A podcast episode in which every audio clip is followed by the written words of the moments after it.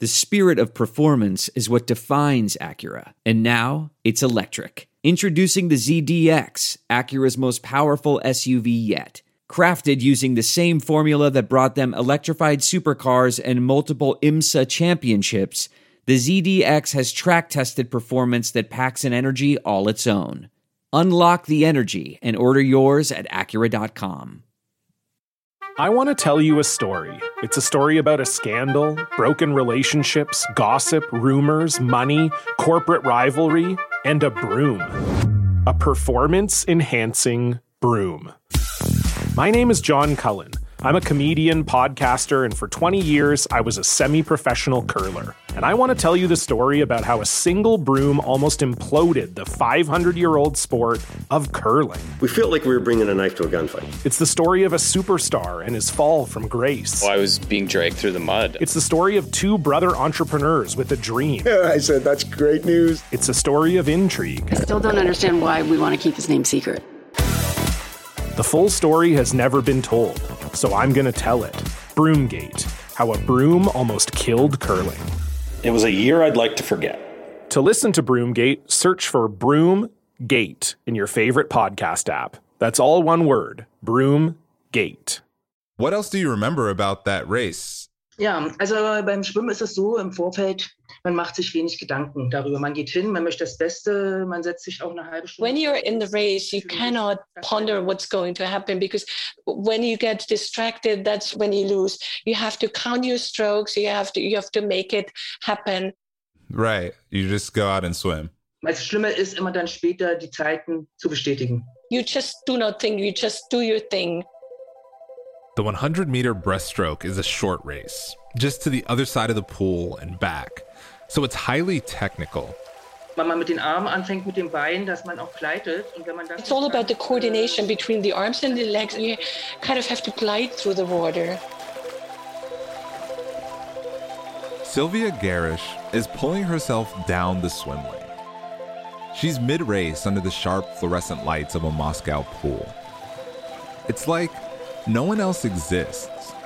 It's just her in the water, pushing, stroke by stroke by stroke. She concentrates on the turn, then kicks off the wall and glides into the home stretch. She's in the zone, and she's neck and neck with another swimmer. You do see your competitors, uh, you see kind of shadows, but of course you try to focus on your own race. Up in the bleachers, the crowd can see that Sylvia, this 15 year old swimmer from East Germany, is leading by a hair. The two frontrunners are so close, they're almost in sync. The crowd whistles and cheers as the swimmers burst in and out of the water, launching forward with each gulp of air. It's the final stretch. In one powerful kick, Sylvia climbs ahead, and she keeps going, gaining speed till she's ahead by a half body length. She's won. But in the adrenaline rush, she doesn't realize that she's done more than that. When you arrive at, at the end, and, and you just hear it, you hear it when, when you uh, climb out of the pool, when everybody comes up to you and congratulates you. She set a new world record for the 100 meter breaststroke. Only during the award ceremony, and th- then you really figure out what time you swam. And later, when I got the news that I broke the world record, I did not realize it took about five minutes for me to really hit me and to say, yes, I, I did it. With a time of 1 minute and 8.29 seconds, she beat the time of that year's Olympic medalist by a full second and a half. Of course, it's a shame that I wasn't able to participate. You know, I could have been there, I could have won the Olympic Games, but sometimes you just have to accept.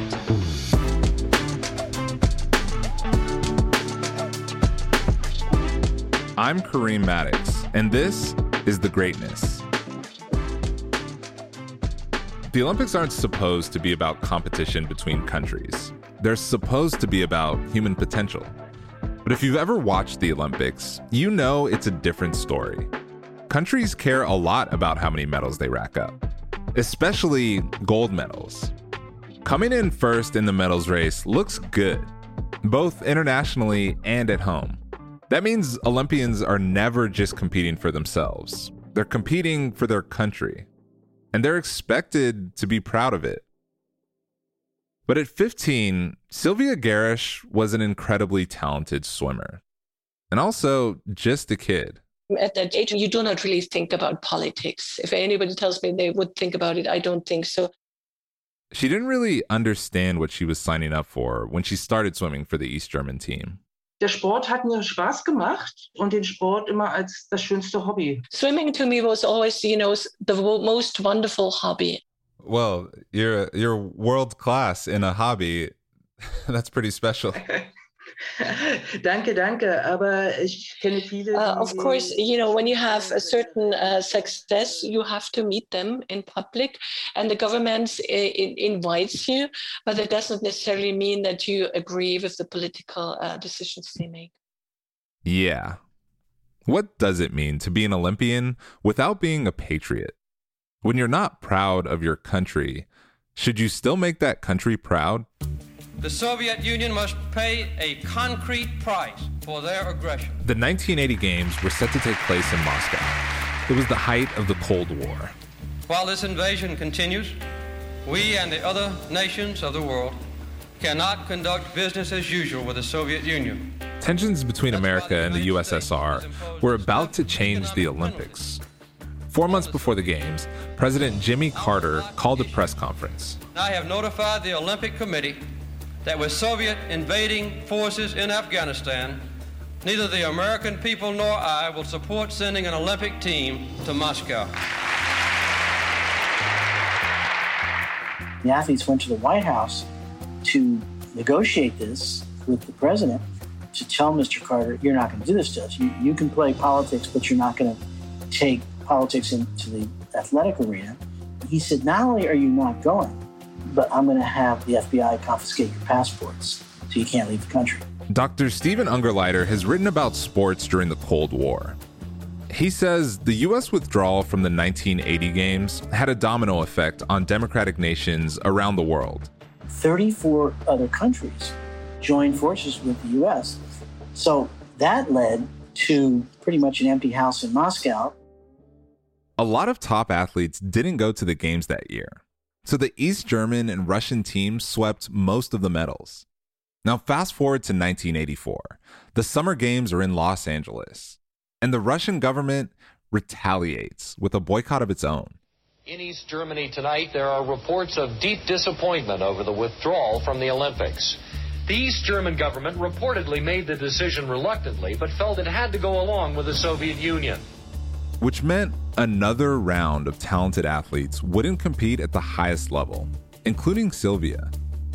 But the Soviet Union wanted a chance to show the world what its athletes could do. So it hosted a new international sports competition the same summer as the Olympics.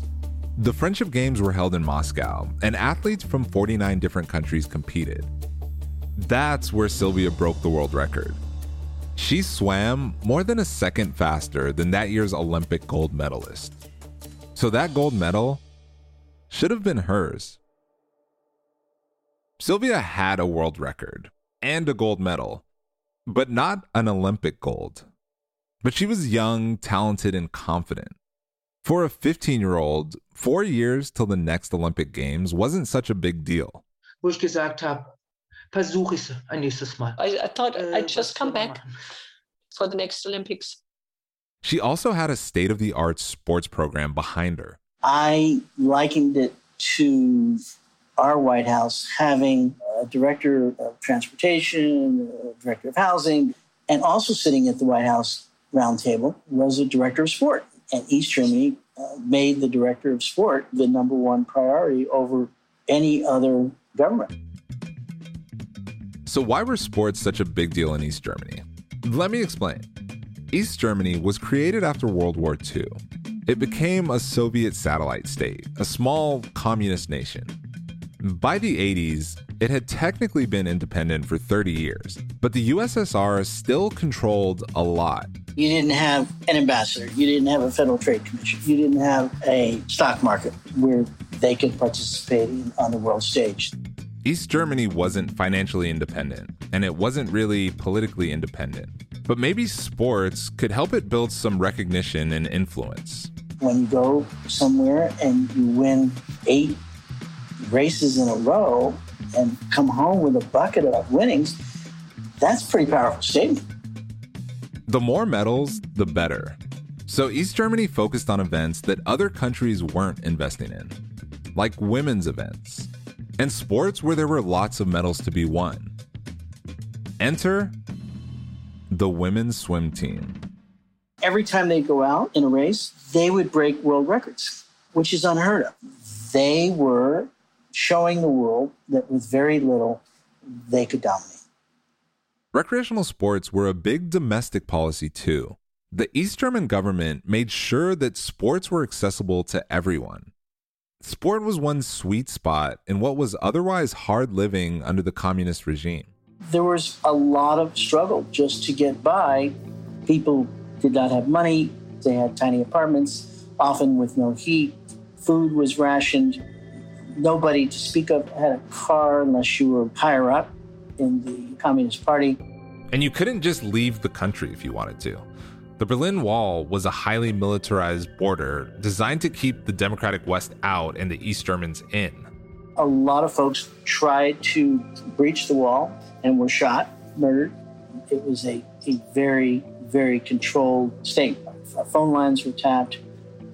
For every one person in East Germany, there were two people who were Stasi spies. And they would get paid if they spied on a neighbor and found out something that was nefarious. It was a very, very oppressive place. Sports were a way for people to blow off steam, a good distraction, the kind of populist entertainment that didn't cost the government too much.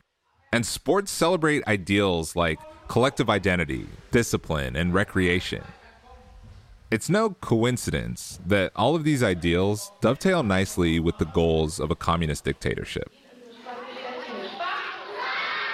Recreational sports were also a place to scout raw talent. They were taken at a very young age from kindergarten and evaluated for their strength and agility. These children have been in training for years. They would be looking for a certain physiology. Compulsory physical education begins in kindergarten. Performance and special tests that assess suitability of a child's body type for swimming determine who is chosen. And if they passed those tests, they were brought to these academies and removed from their parents. If a child shows special aptitude, in the fourth grade, he will be chosen to go to a special sports school, like the one at the Dynamo Club. The SC Dynamo Club in Berlin was where Sylvia was sent to live and train when she was 12. Ja, ich denke schon, dass ich ein kleines Wunderkind war. I have to admit, I think I'm I'm kind of a, a prodigy. Uh, really, you know, it takes the talent. It takes you know a good position in the water. The water needs to like you. You have to have good technique, and also you have to have the psychological setup for it. Dynamo was East Germany's top swim club. Uh, we had training scheduled in early morning. Then you would go to school. Then in the afternoons, you would do your sports. You swam three hours in the morning before breakfast you did a little study, had lessons in emotional toughness. Steven Ungerleider visited aquatic centers around the world as part of his research, and Dynamo stood out from the rest. This place was creepy. It was physically dark. I had windows, but not well lit. You know, you think with all the money and the prestige, they would have put a plant or a flower or spruced it up a little bit. But Every detail of the training program at SC Dynamo was so calculated, it's possible even the bad lighting was intentional.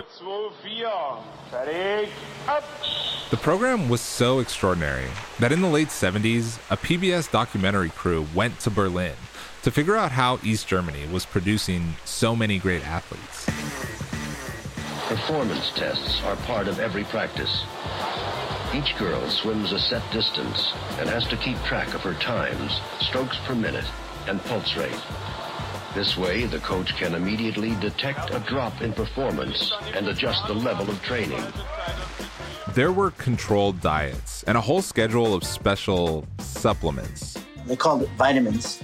Doctors would say, These are the best supplements we have, and they're going to make you feel good and you're going to recover faster. And you're going to feel stronger after lunch, and you won't be as fatigued. East Germany had its athletes' success down to a science, including the perks. Having an elite athlete in the family was a major advantage. You're going to get a car, your apartment, you'll probably get a stipend, a bonus check, and your young daughter would be treated well. You'd probably say, Yeah, we'll buy into it. But it all came with an emotional cost. The directors of sport and the handlers and the Stasi police did not want parents or siblings or anybody to interact with their superstar athletes. As a preteen, Sylvia spent long days training at SC Dynamo. It was grueling, and it worked. When she broke that record at the 1984 Friendship Games, it was clear that Sylvia could be an Olympic gold medalist. So her training picked up more hours in the pool, more conditioning. In 1986, she broke two more world records. First, the 200 meter breaststroke at the race in Moscow.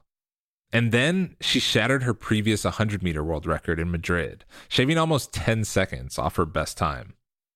The East German government gave her a major award called the Star of People's Friendship. At the rate she was swimming, she'd be a national hero by 1988. But by the time she was 16, Sylvia had started to want her life to be about more than swimming. When I was young, there were so many things I, I was not able to perceive yet or to process, but we gradually start to think. There was a certain nightlife possible in Berlin, but you anything you would do, would do that under observation there's so much compromising you have to do uh, with your private life. There, there's so much things you know you have to renounce, and you cannot do. Sylvia was learning that her success was making her into a political tool for East Germany. I had been urged to join the Socialist Party. That was one of the requirements. And I did not agree with some uh, political um, things they did. The term that we floated very generously around all the athletes as diplomats in bathing suits. When you have problems with the system and, and you do not wish to work for them anymore, and then I, I stopped loving the sport. Sylvia told her coaches she wanted out, but her coaches had other plans. I had been told that it was not allowed to to discontinue to stop it. And I said, you know, I cannot represent the country. The 1988 Olympics in Seoul were coming up. No boycotts this time. The best in the world would be there. Pressure was on for East German athletes to perform. They were told they had to win for their country, for their futures, and for their families. I would train less than the other swimmers because my body would simply not allow it, and that caused problems with my coaches. When she did complain, the coaches would rat her out. People would watch others and would tell others anything you would do, would do that under observation. Why did you make a phone call complaining about your workout? You had to keep your mouth shut and stay focused. You would stop talking to them about personal matters, saying, okay, this is my personal side. I'm not sharing this information with you. And whenever you would commit a political error or faux pas, that would be noticed. So she could trust nobody. And she was told, hey, you quit. Your parents won't be getting the bread on the table. That car that we loaned them, that's going to disappear from your driveway. We traveled abroad quite a bit, and they would always fear that we would stay abroad and not return. People would show up and say, We hear that you're not happy with the system and you want to leave. You know, Sylvia, that's not an option. She said, no, I'm not going to buy into the system. I'm out of here. Und irgendwann hatte man, wollte man das nicht. There was a point when you just could not take it anymore. Sylvia realized if East Germany wouldn't let her quit swimming, all she could do was make herself undesirable. In the preliminary races for the German national championships in 1988, she made her first move. I, I was standing on the start block. I said, you know what I am actually doing here? You know, when you stand on the start block and, and ask yourself a question like that, when you question yourself, then you should actually just jump off and, and, and be done with it. So I just swam slowly so I would not be selected for the games anymore.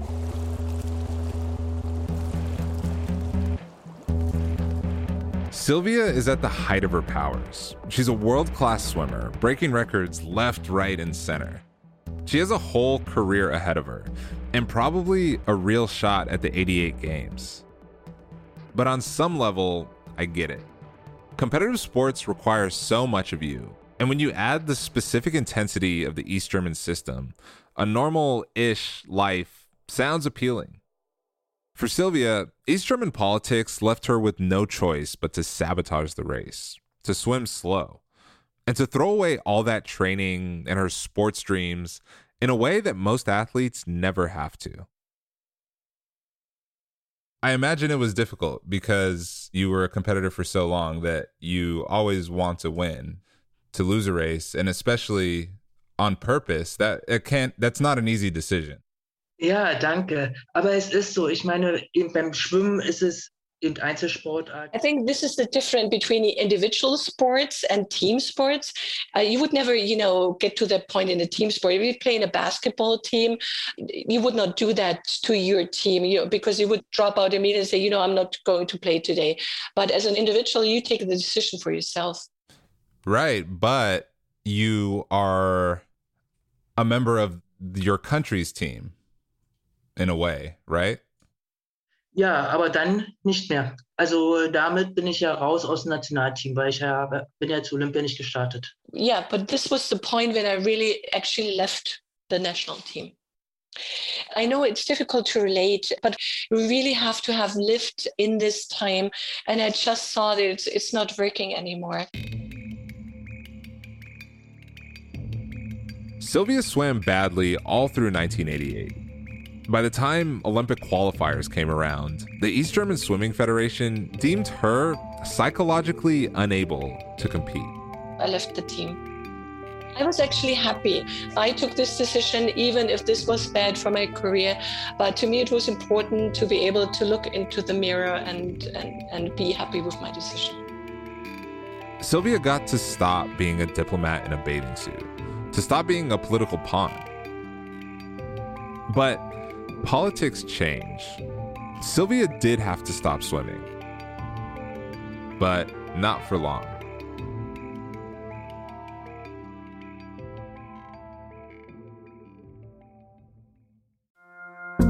Hi, my name's Ben Lewis, host of the new series Art Bust Scandalous Stories of the Art World I'll explore some of the most shocking art crimes and biggest scandals. I know it's a cliche, but it's a cliche because it's true. There's no honor among thieves. I would like the European and Western countries, including the United States, to recognize their crimes. It's about murder in the name of art. Tune into Art Bust Scandalous Stories of the Art World, an Antica and USG audio production, available wherever you get your podcasts.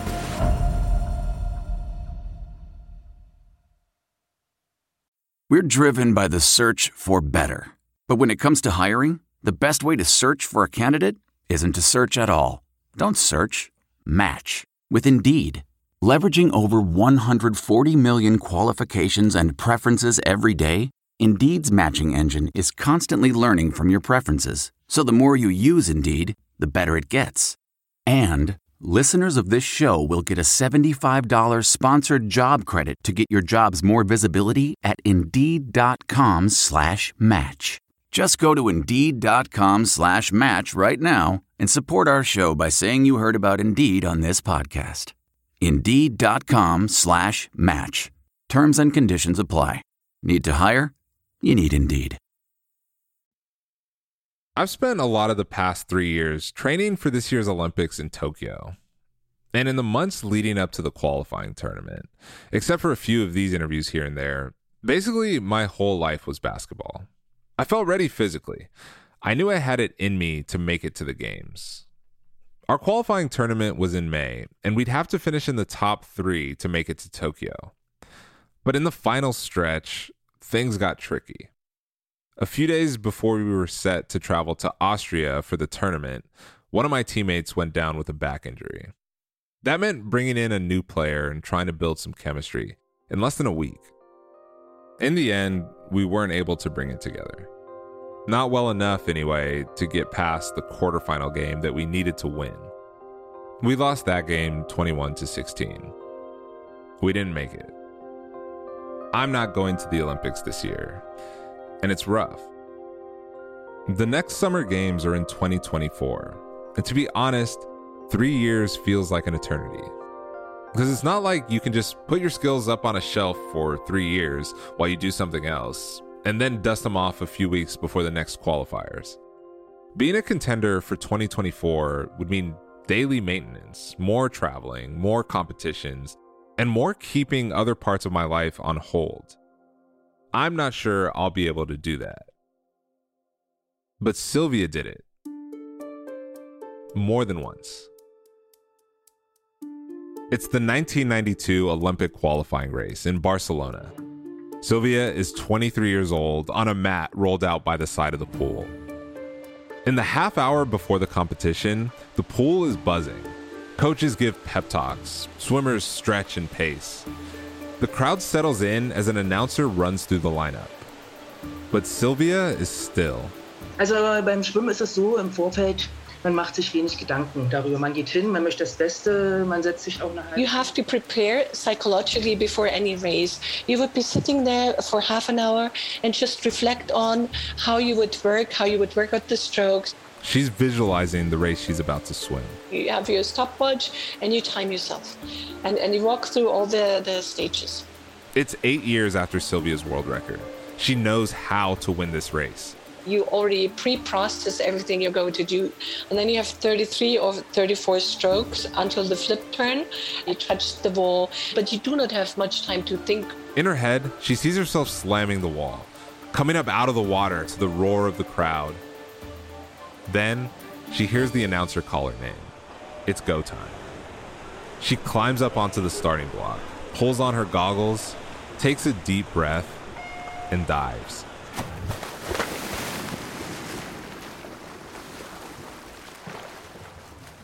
Sylvia is swimming again. But this time, it's for a different Germany than the one she walked away from four years earlier. In 1989, the Cold War reached a breaking point. After 40 years of communist rule, protesters toppled the Berlin Wall. Germany could finally become one country again. For East German athletes, a unified Germany meant sports would no longer be a national priority. But a lot of athletes were so burnt out from the pressures of competing for East Germany that they just left sports entirely. They were just exhausted from all the hardships of the, East system. There was a lot of emotional distress, a lot of depression, a lot of athletes committed suicide, many athletes couldn't hold jobs. Sylvia had quit swimming before the wall fell. I, I did not envision myself returning to the competitive sport so I just went into banking, and, and what I do now is accounting, I do financial statements, and so on. But one night, she was watching the World Championships on TV. She saw the breaststrokers' times, and something shifted. Und nach einem halben Jahr Training wurde ich auf einmal When I saw, you know, the times they swam, I reconsidered. And I thought, you know what, you can do that. The turning point was really, you know, uh, when the entire political scenario changed and, and when also the, the, political tension was neutralized. And then I all of a sudden I felt uh, that I'm really looking forward to swimming again. At 22, Sylvia got back in the water. This time, she didn't have a team or a coach. And maybe for the first time, she didn't have a desperate government watching her around the clock. In less than a year, she got her times back up to where they were when she quit. And soon enough, Sylvia was on a new team, the German national team. At that year's European Sprint Swimming Championships, she won the bronze medal. When it's time to qualify for the 92 Olympics, Sylvia is ready. When the whistle blows, how do I dive in? Swimmers from East and West Germany stand together on the block. 33 or 34 strokes until the flip turn. The results of this race determine who will represent Germany on the unified team. You touch the wall. But when she reaches the end of her race, it takes her a minute to register how she did.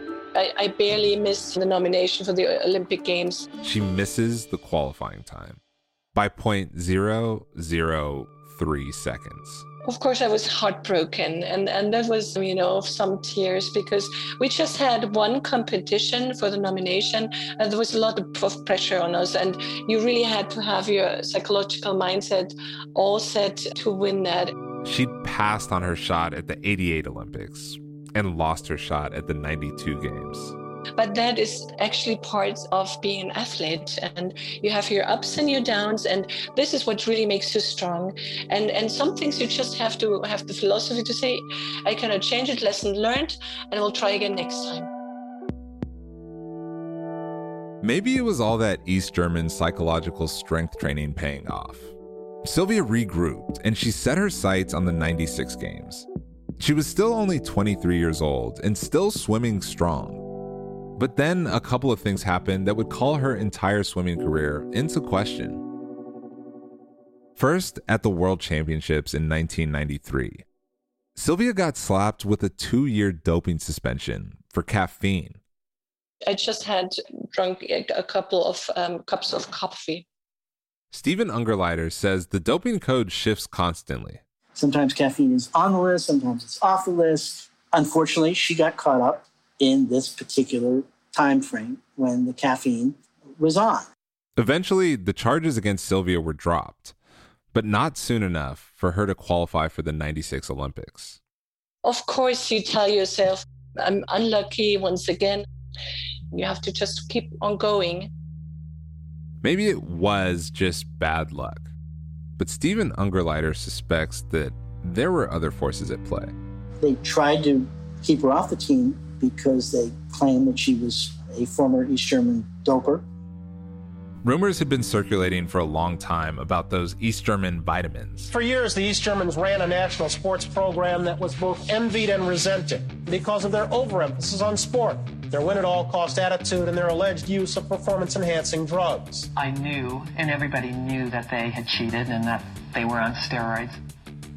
Those rumors seemed to be confirmed in the 90s, when troves of Stasi files were uncovered with full details about East German athletics. It's all laid out sheet by sheet by sheet. How many drugs they took, what milligram dosage, they document everything meticulous records of anabolic steroids strategically administered to East German athletes to swell their muscles without raising flags on doping tests. These had never been clinically tested, never gone through clinical trials, and of course, there were terrible side effects. The performance enhancing drugs left a string of health problems that go side by side with her Olympic medals a deep voice, a miscarriage, and gynecological damage. By 1998, many female swimmers from East Germany had gone public about serious medical problems. I had a total breakdown of my immune system after the Games. I was hospitalized with an acute ovary infection. A blood test showed I had an overdose of male hormones. Once word got out, a group of retired East German swimmers decided to press charges. The criminal investigation expected to go to the very top of the former East German government. Athletes testified that they were forced into doping or misinformed about what they were taking. Several swimmers even handed back their medals. Sylvia tried to stay out of the whole thing. She was still trying to get to the Olympics, and she needed to keep training and stay focused. But eventually, a Berlin court subpoenaed her too. Sylvia was in a bind. If she admitted to knowingly taking the drugs, her past athletic records would be questioned, and she could be banned from swimming at future Olympic Games. On the other hand, saying she hadn't been exposed to any steroids in East Germany meant letting down her former teammates who were counting on her to support their case. I think she was caught in a crossfire. It was a no win situation.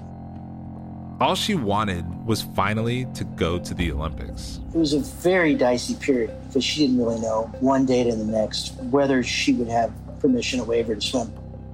The New York Times reported that Sylvia told police that she was given some pink pills, but didn't take them. Instead, she says she threw them into a fish tank, and over time, the female fish started to look more like the males. But later, on the witness stand, Sylvia said she never got any pills, that police had ghostwritten the fish tank story. When I asked Sylvia more about this period in her life, it seemed like even 20 years later, it was still a touchy subject. Ich weiß, dass da vieles geschrieben wird, aber ich werde Manche wollen schreiben, was sie möchten. There is a lot of things are uh, are written, but they are not always true. And since you mentioned the pink pills, I know of others who throw in threw in uh, pills into fish tanks, but um, I have not done it, and I don't know if there have been any changes in the fish. I never took those because I myself am allergic to many things, and so I'm very reluctant to take any um, medication at all. Äh, da immer manchmal Probleme gab mit den Trainern. And I, uh, actually, I really cannot contribute much to that topic because I was out of that. I can't imagine being in this position, choosing to sabotage your own career so you can get a little political freedom. After all of that, Sylvia worked her way back onto a team in a new country and on the verge of finally having a swimming career on her own terms, this high profile trial comes along to dig up her trauma, discredit her past success, and distract her at a key moment in her training. Even for someone trained to be tough, that's enough to make most people call it quits. But Sylvia wanted to swim at the Olympics, so she kept going in lane five and lane six, just 15 year old Leisel Jones from Australia. I was there in 2000 in Sydney, and I'm sitting there with a colleague of mine, and I'll never forget, I'm looking up at the board, and they say, Gerasch Sylvia. Lane eight, the former world record holder in this event, Sylvia Gerasch, and she set it years ago. She's 31 years old, so a big age difference here between Gerasch 31 and Jones just 16 years old.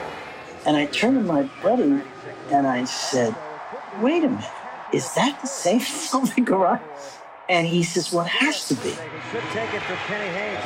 It's the 100 meter women's breaststroke final, and the racers mount their blocks. Sylvia puts on her goggles.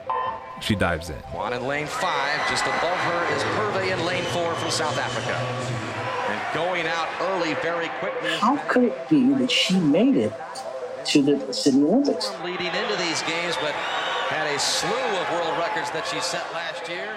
The moment was 16 years in the making. She had made it. She persevered. I was shocked. I was impressed. To be 31 and to make the team or even qualify it's so competitive at, at, that age. Your body changes, and there's so many youngsters coming in at 14, 15, 16. It's hard to imagine. But there are people out there who are physiologically capable, and in Sylvia's case, mentally tough. She's just really tough. You were swimming against some swimmers that were half your age. You know, they were the age that you were when you started in 84. Were you aware of that when the race was beginning? I think age was not an issue. I did not think about the age because um, I felt young at that time. What did it mean to you to finally make it to the Olympics in, in 2000, Sydney? Of course, I felt like a queen because that was a dream come true and it, it was a magnificent feeling. Australia has a very strong uh, swimming uh, community of fans also. And you meet fellow athletes and you also go and, and watch other events in other sports. And that was just wonderful. Was the stadium full? Was it loud? Can you hear anything underwater? Man hört es auch unter Wasser äh, und einfach die Stimmung ist fantastisch. Yes, you can hear it. You can hear it in the water, under the water, and the atmosphere was fantastic.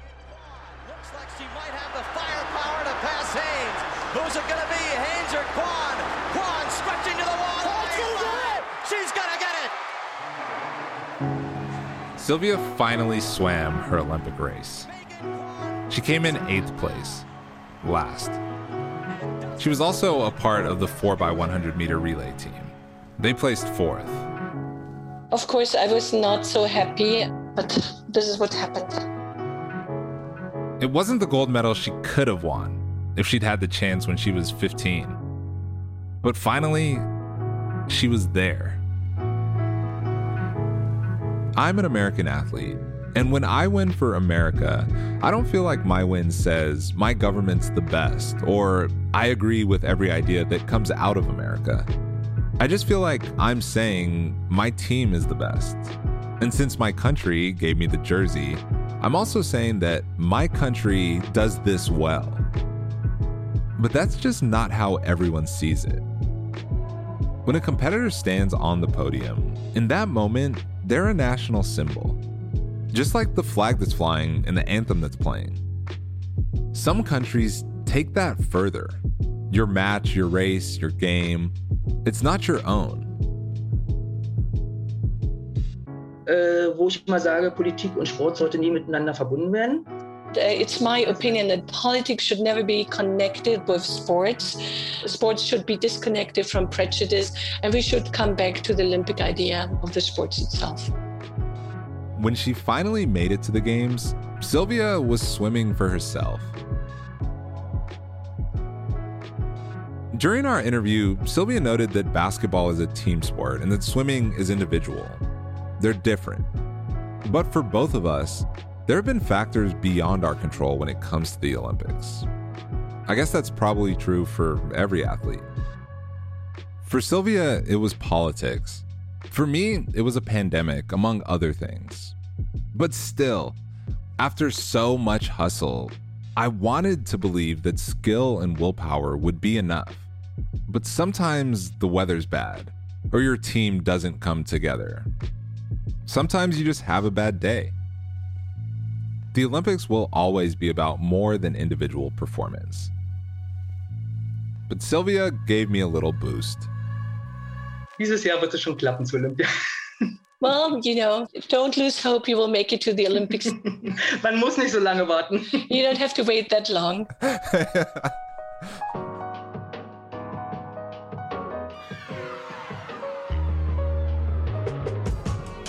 This episode was produced by Jess Shane, with production support from Mitchell Johnson, Alex Sujong Laughlin, Greta Weber, and Lacey Roberts.